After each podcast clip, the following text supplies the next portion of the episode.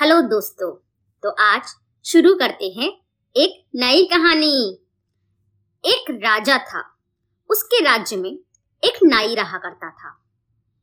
एक दिन उस नाई को एक जंगल से होकर पड़ोस के एक गाँव में जाना पड़ा। रास्ते में एक बड़ा भारी पेड़ था। जब वह नाई उस पेड़ के नीचे से गुजरा तो उसे एक विचित्र आवाज़ सुनाई पड़ी। बच्चे, क्या तुम अशरफियों से भरे सात बोरे चाहते हो? बोलो, अगर तुम चाहते हो तो ले जा सकते हो। नाई ने सर उठाकर चारों तरफ़ देखा, लेकिन कहीं कोई न दिखाई दिया। तब उसने सोचा ज़रूर इस पेड़ पर कोई भूत रहता है। मुझे चकमा देने के लिए ऐसा कह रहा है। अब यहाँ से दुम दबाकर भाग जाना ही अच्छा है। वह सोचकर वहाँ से भाग खड़ा हुआ। लेकिन नाई थोड़ी ही दूर गया था कि उसी पेड़ से फिर वही शब्द सुनाई दिए। अरे भाई, तुम ही को पुकार रहा हूँ। क्यों बेकार में डर कर भागे जा रहे हो? मैं सच कहता हूँ, तुम चाहो तो अशरफियों के साथ बोरे अभी ले जा सकते हो। इस बार नाई के मन में भारी लालच पैदा हो गया। सात बोरे अशरफिया आहा, वह लौटा और पेड़ के पास जाकर बोला हाँ मैं सात बोरे चाहता हूँ। फिर उसी विचित्र आवाज़ ने कहा अच्छा अब तुम घर चले जाओ। समझो, अशरफियों के सातों बोरे तुम्हारे घर पहुँच गए हैं। विश्वास ना हो तो जाकर देख लो। यह सुनकर नाई का मन उतावला हो गया।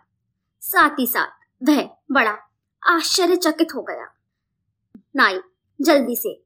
दौड़ता भागता, घर की ओर चल पड़ा। वह जानना चाहता था कि पेड़ से जो विचित्र आवाज़ सुनाई दी है, उसमें कितनी सच्चाई है। घर जाकर उसने बड़ी उतावलेपन के साथ दरवाज़ा खोला। देखता क्या है कि सामने ठीक सात बोरे पड़े हैं। नाई ने एक एक करके सभी बोरों को खोल कर देखा। छह बोरे तो चमचमाती, सोने की अशर्फियों से खच्चा खच भरे थे। लेकिन सातवां बोरा खाली था। उसमें सिर्फ़ कागज़ का एक पर्चा पड़ा था। उस पर्चे में ऐसा लिखा था, मैंने तुम्हें अशर्फियों से भरे छह बोरे दिए हैं। सातवें बोरों को अशर्फियों से भरना तुम्हारा काम है।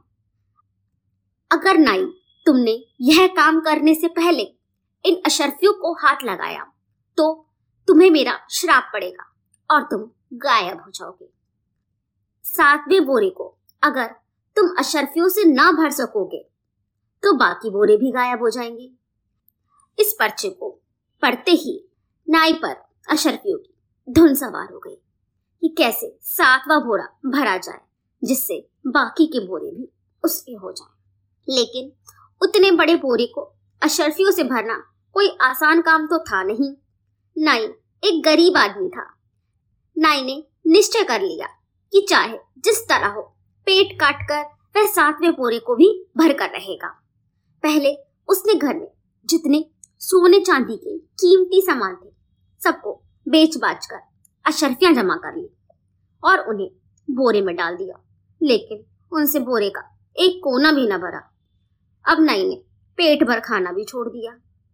इस तरह उसने बहुत दिन भयंकर, गरीबी में काटे। लेकिन बोरा ना भर सका। तब नाई ने एक दिन राजा के पास जाकर कहा, हुजूर, आजकल मैं भारी मुसीबत में पड़ गया हूँ।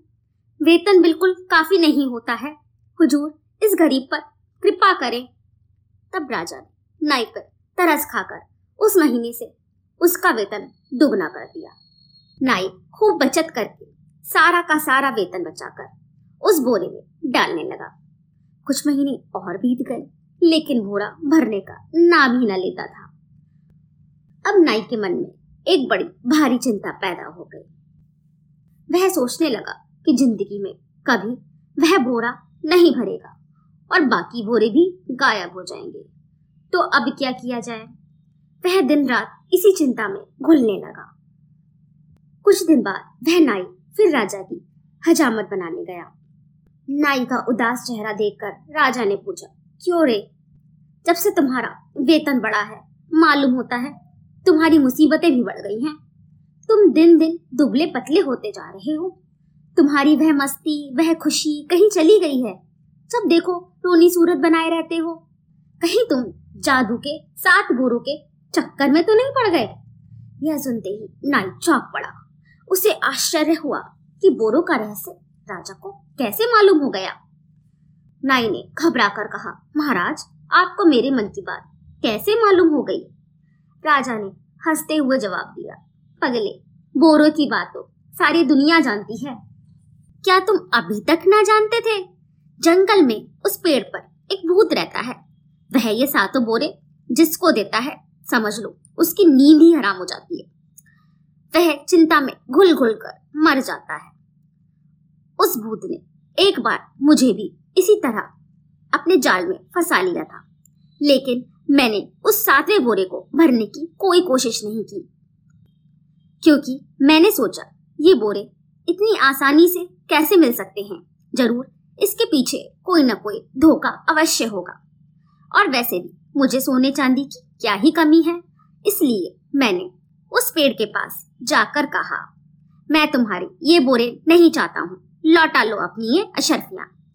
यह कहकर मैं महल लौट आया था। महल में आकर देखा बोरे जैसे आए थे, वे वैसे ही गायब हो गए।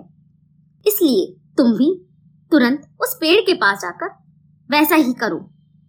नहीं तो बेकार में अपनी जान गवाओगे। जाओ, जरा भी देरी न करो, तुरंत जाओ। राजा की बातें सुनकर नाई को होश आया। उसका सारा लालच दूर हो गया। नाई तुरंत उस बड़े से पेड़ के पास जाकर बोला, तुम अपने बोरे लौटा लो मैं तुम्हारी अशरफिया नहीं चाहता। तब उस विचित्र आवाज़ ने कहा अच्छा जाओ, मैं उन्हें लौटा लूँगा फिर नाई जब घर लौट कर आया, तब वे बोरे जैसे आए थे, वैसे ही गायब हो गए थे। लेकिन नाई की बदनसीबी तो देखो, बोरों के साथ साथ उसकी मेहनत की कमाई के पैसे, जो उसने सातवें बोरे में भरे थे वह भी गायब हो गए। इसीलिए बड़े बूढ़े भी कहते हैं, लालच बुरी बला है। तो दोस्तों, लालच ही असली भूत है। लालच में पड़कर आदमी सूद ही नहीं, असल भी गवा देता है।